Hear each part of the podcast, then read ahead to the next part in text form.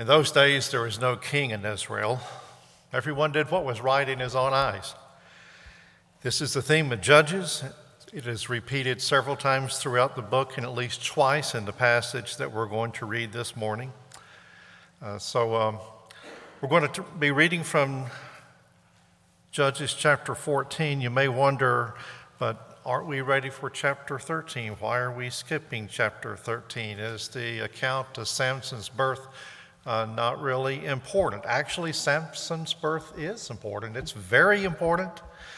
Uh, his is a miraculous birth, but we're going to save the story of Samson's miraculous birth for our Advent series, which is miraculous births. So this seems to be a good place to start. So that's why we're kind of um, messing with the schedule just a little bit. But um, with that in mind, let's turn to Judges chapter 14. Uh, you'll find it on page uh, 214 in your Pew Bible if you would like to follow with me. Um, Judges 14, beginning verse 1. Samson went down to Timnah, and at Timnah he saw one of the daughters of the Philistines. And then he came up and told his father and mother, I saw one of the daughters of the Philistines at Timnah. Now get her for me as my wife.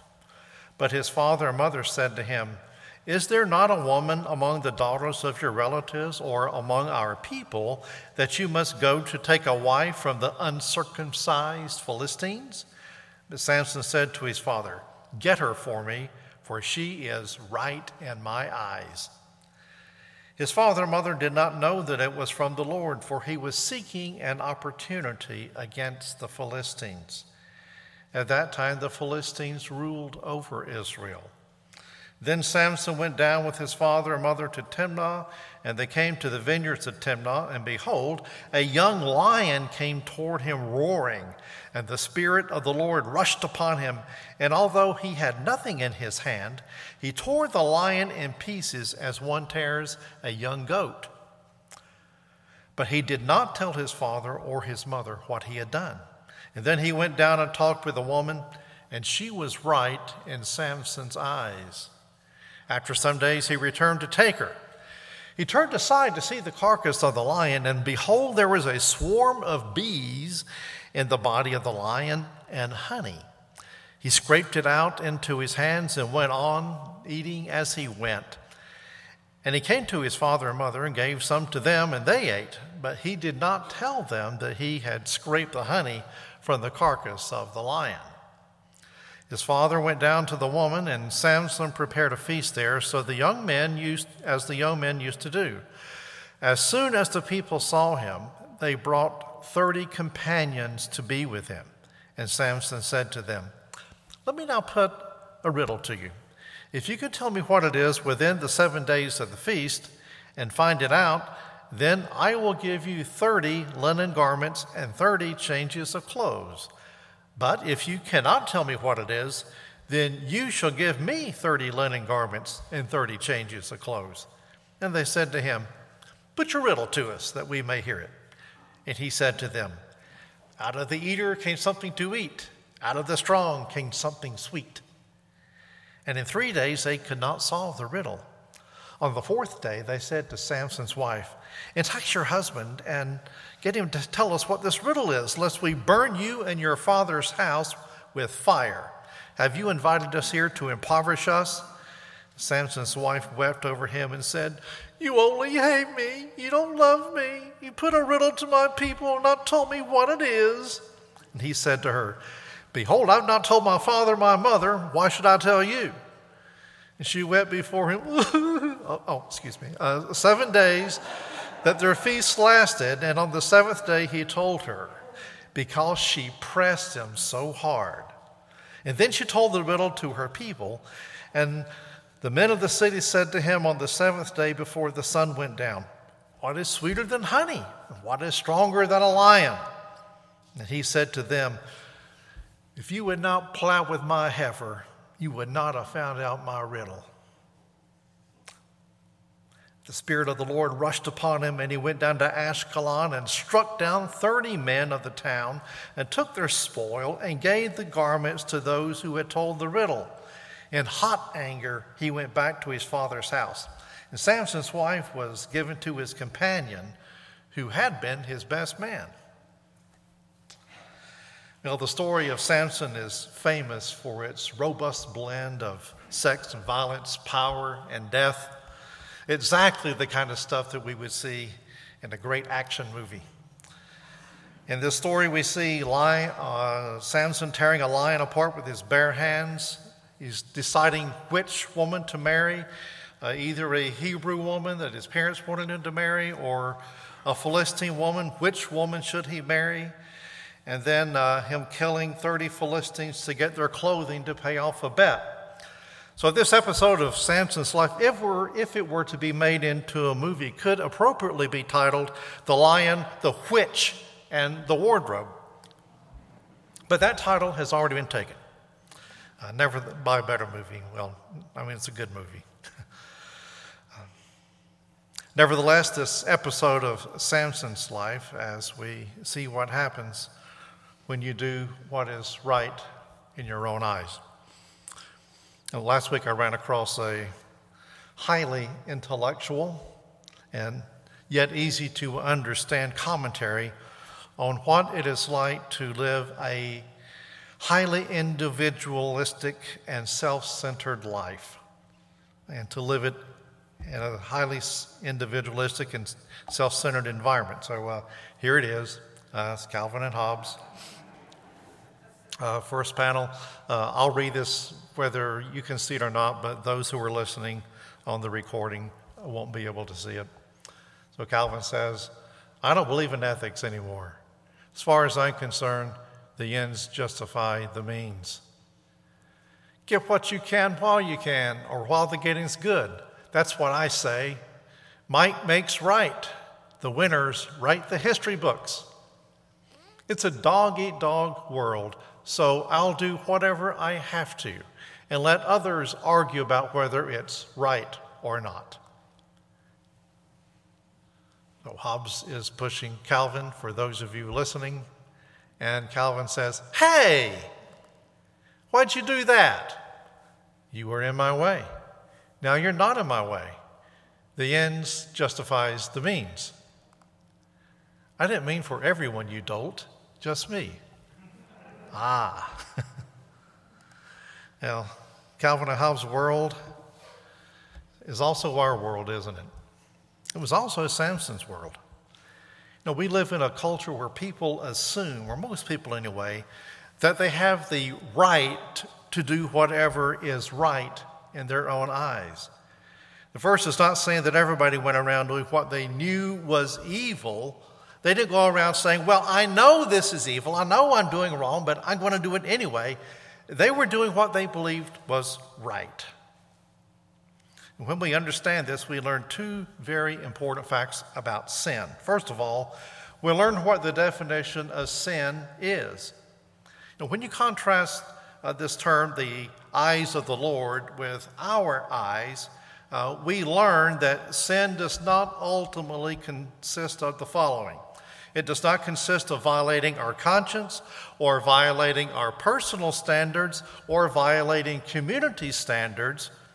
Rather, it consists of violating God's standards, God's will. And this flies in the face of modern thinking. And we hear over and over and over again that only you can decide what is right for you. In other words, your own eyes, your heart's feelings, and your mind's perceptions are the only way to determine what is right and what is wrong. Isn't this what we hear from our culture on a regular basis? Follow your heart, my body, my choice, do what's right for you. And when these things are drilled into our heads on a regular basis, we come to the point where we believe that we are sovereign beings. That is, that there is no outside source over us who tells us what we can do and what we cannot do. And this is virtually how Samson lived his life. He was a totally self centered man who compromised the Word of God, living in an environment that was also totally self centered and compromised the Word of God. Now, Samson was doing what was right in his own eyes in the context of everyone else in his community doing what was right in their own eyes. Consequently, Samson, along with the entire Jewish community, was deceived. They saw nothing wrong with going along with the values and the standards of those who were around them. The Philistines had conquered Israel, by the way, and the Philistines had moved into Israel and established residence there. And um, they enslaved the Israelites. So the, the, the, the, people of Israel were slaves to the people of, of Philistia. Verses 13, uh, chapter 13, verse 1, and chapter 14, verse 4 tell us that the rulers of the Philistines you know, were rulers over Israel, so Israel didn't have their own government. Uh, and uh, yet, it seems that the occupation was uh, a, a peaceful one. Now, it's important to note something at this point. Now, every other time we see Israel threatened or overpowered by their enemies, they cry to the Lord for deliverance. But we don't see that here. There is no resistance to their enslavement. You know, previously, the Israelites had groaned under the, the uh, domination of other nations, but now they are uh, virtually unconscious of their enslavement. They've gotten used to it. It's good with that. They're good with that. Now, this is what happens when you become accommodated to the culture around you. Now, Israel no longer had a culture of their own. Um, no one uh, was really concerned that they had uh, lost their identity as God's people, and they were really not honoring God or His Word. Now, this is important to note if we're going to understand why Samson was drawn to the Philistine women. Now, most of the Israelites during this era were eager to marry into the Philistine society. Uh, perhaps it was a way to kind of move up the socioeconomic ladder a little bit, and you could gain the acceptance and the approval of the Philistine community. Isn't something like this, don't, don't we see something like this happening with the church today? You know, we don't want conflict with the world. In fact, we want the world's approval, don't we? But the only way to secure the approval of, of the world is to become like the world. Now, many believe that since sexual ethics are changing, the church needs to get in step or else risk the disapproval of the world. Uh, we enjoy watching Blue Bloods. It's a crime drama, police drama on uh, CBS.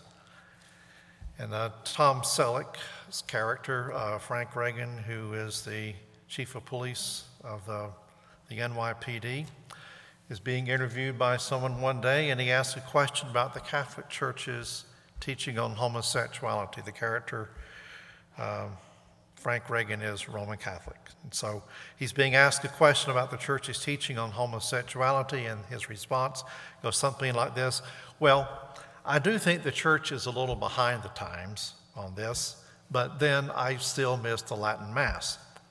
In other words, what the producer is wanting us to see is that sexual ethics that the church used to hold to, just like the Latin Mass, are now no longer up to date. Some updating needs to, to be done. Uh, the church is outdated, the Bible is outdated, God is outdated. So the standard of what is wrong and what is right has changed. We can do whatever we want in our own eyes. this has been going on for some time now. In the first half of the 20th century, mainline Protestants made a bold move to become more relevant to modern people who just could not believe in the supernatural. I mean, after all, with the emergence of science and technology, who could possibly believe in spirits and miracles anymore? And so many churches began the process of demythologizing or desupernaturalizing the Bible. So the Bible was no longer recognized as the divinely inspired, authoritative Word of God. It was now simply a book of inspiring yet flawed stories. The concept of conversion and the new birth were dropped. This, they believed, would take away the conflict between the church and those who could not believe in miracles, a divinely inspired Bible, or a physical resurrection. And that's what happened. But something else also happened. The recognized true authority was no longer God, it was now a scientific rationalism. I, I heard or, or read something recently in the last few days. I'm not really sure who said it, where I read it, where I heard it, but the thought goes something like this The real threat to Christianity is not atheism, it's complacency. Conflict between the gospel and atheism is necessary to keep Christianity vibrant. So here's what I want us to see before we get into the story of Samson. He was living in a culture that had accommodated itself to the world. He did what was right in his own eyes. He lived for himself. He was totally self centered. And even though he was consecrated to God, he paid little attention to the Word of God or to the warnings that were set before him.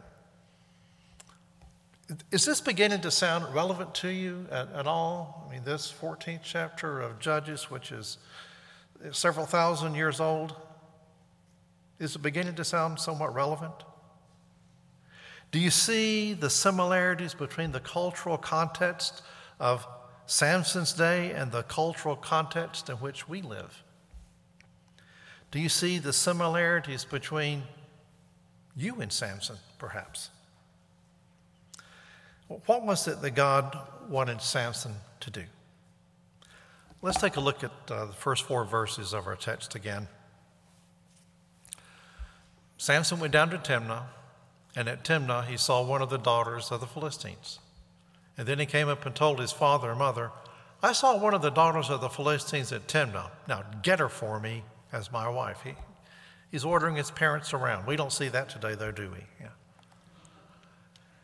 Uh, his father and mother said to him, is there not a woman among the daughters of your relatives or among all of our people that you must go and take a wife from the uncircumcised Philistines? That is, they were not part of the covenant that Israel had with God, meaning that they had other gods that they served.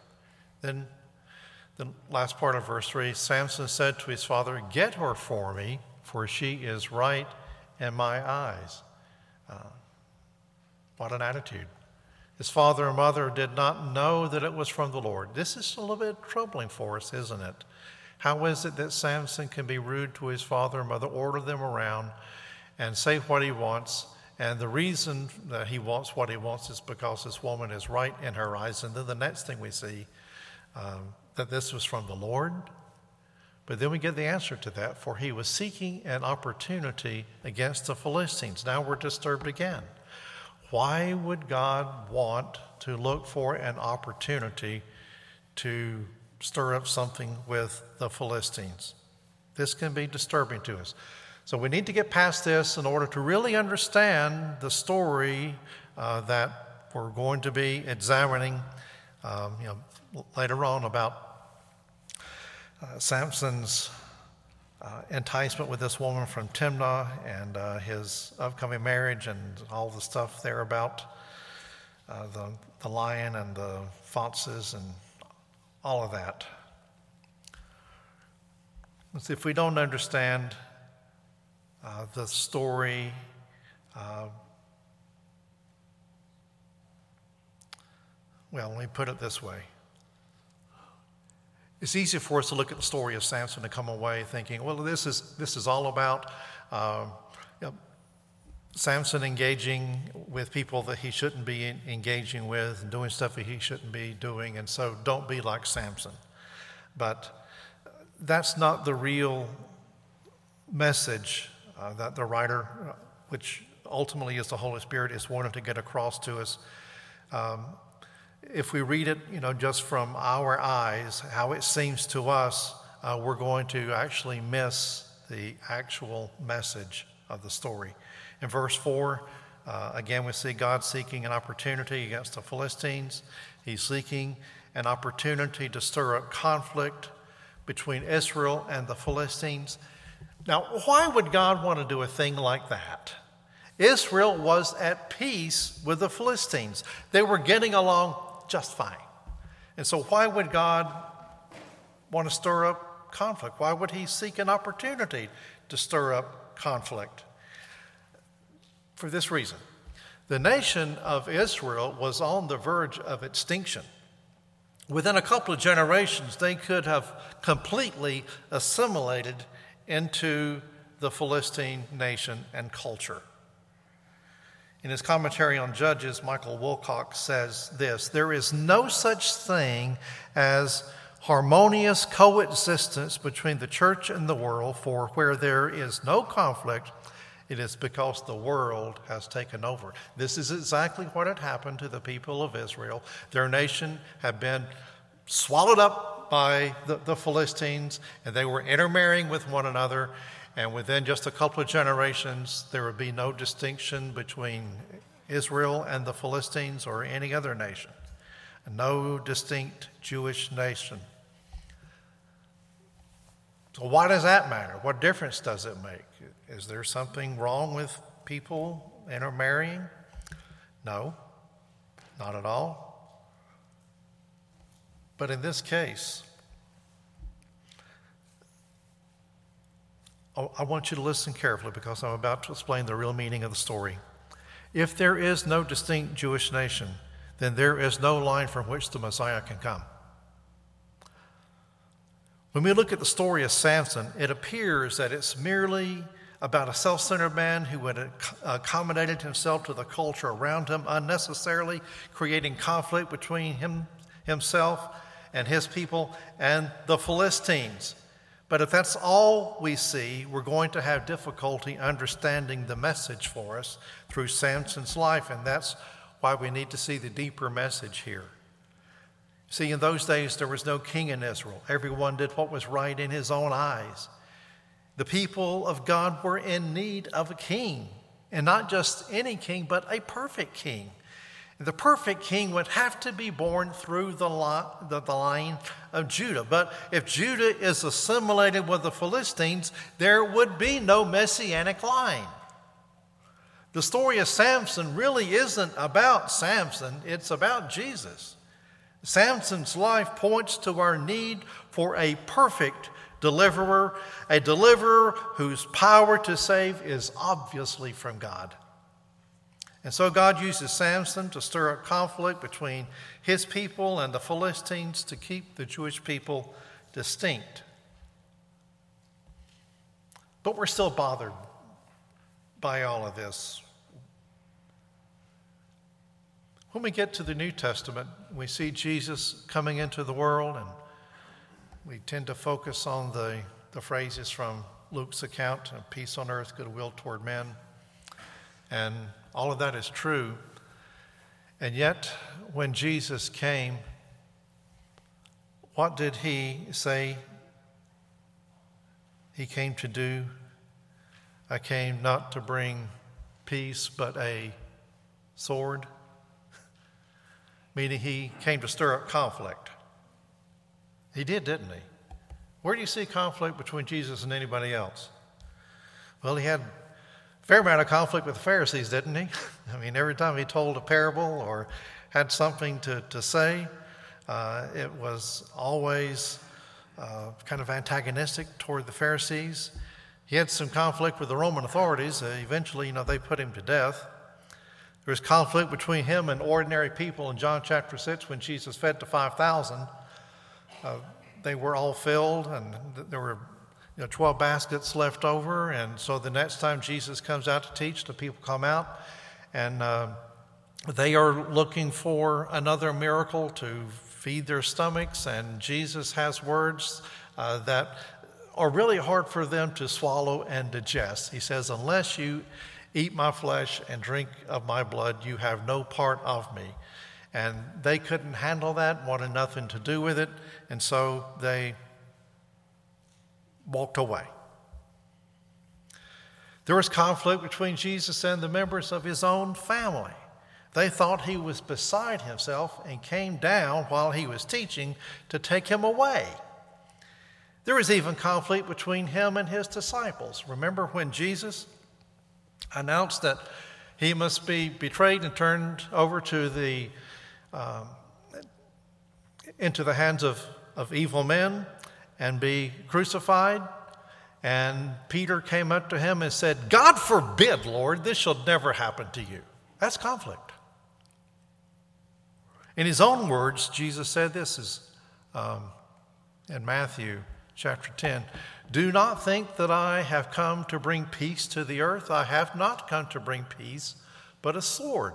For I have come to set a man against his father, and a daughter against her mother, and a daughter in law against her mother in law. And a person's enemies will be those of his own household. If you are a true disciple of Jesus Christ, you will create conflict. Now, don't misunderstand me.